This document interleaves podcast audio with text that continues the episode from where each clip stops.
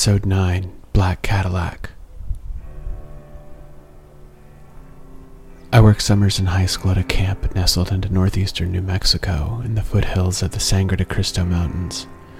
The American southwest of my dreams was arid and red, mesas interrupted by occasional cacti and cracked asphalt dissolving into a blur of refracted heat on the horizon. In actuality, the desert sand occasionally faded into grasslands, which would turn into lush forests dotted with mountain lakes, and then into balding peaks.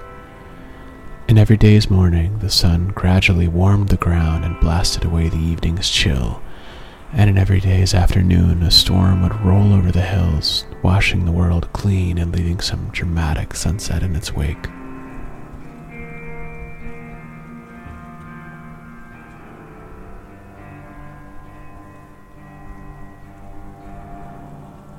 Didn't own a car, so on most of my days off, I would pack a rucksack and head off for a couple of days of solo backpacking.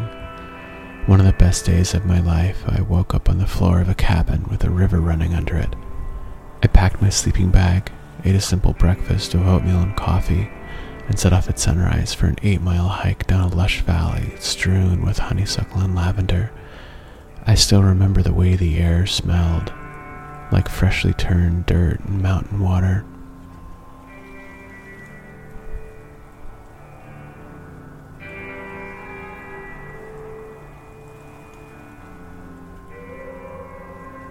Months would pass and I wouldn't get into a car. The speed of the world was the speed I could walk. The times that I did, though, were vivid. The southern pines I grew up under were replaced by large, empty plains, the sky interrupted by mountains that were so far away that even as we drove they seemed stationary.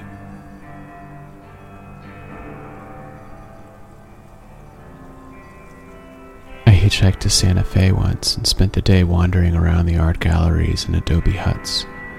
The pueblos felt simultaneously modern and primitive like some spaceships built a thousand years ago, and I lost track of time. I started making my way back, 30 miles in one car, 10 miles in another. The afternoon turned into a brilliant sunset that radiated an azalea green from behind the hills. My final ride had on automatic for the people, and the song New Orleans Instrumental Number One played as the sky turned from green to red red to purple, purple to blue, and blue to black. It smelled like ozone and old leather.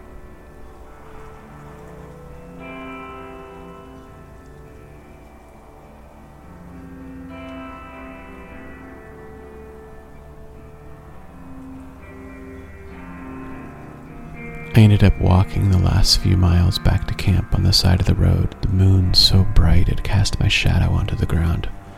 The night was so empty. Every once in a while, a car's headlights would cut through the darkness, miles away, crawling like a worm over the black rolling hills. I would always get off the shoulder so I couldn't be seen from the road. Maybe I thought those nights were mine alone and somehow private.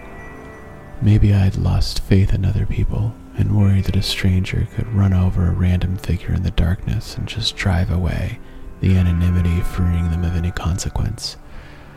Maybe I didn't want a view of the passing headlights to interrupt the Milky Way cartwheeling over my head.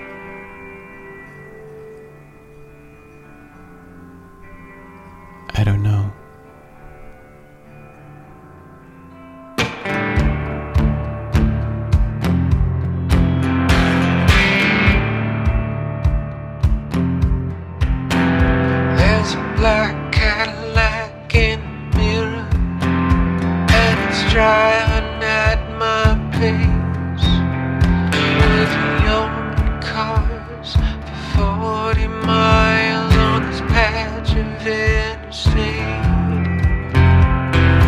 Tried to lose in the thought that I was clear, but every time going.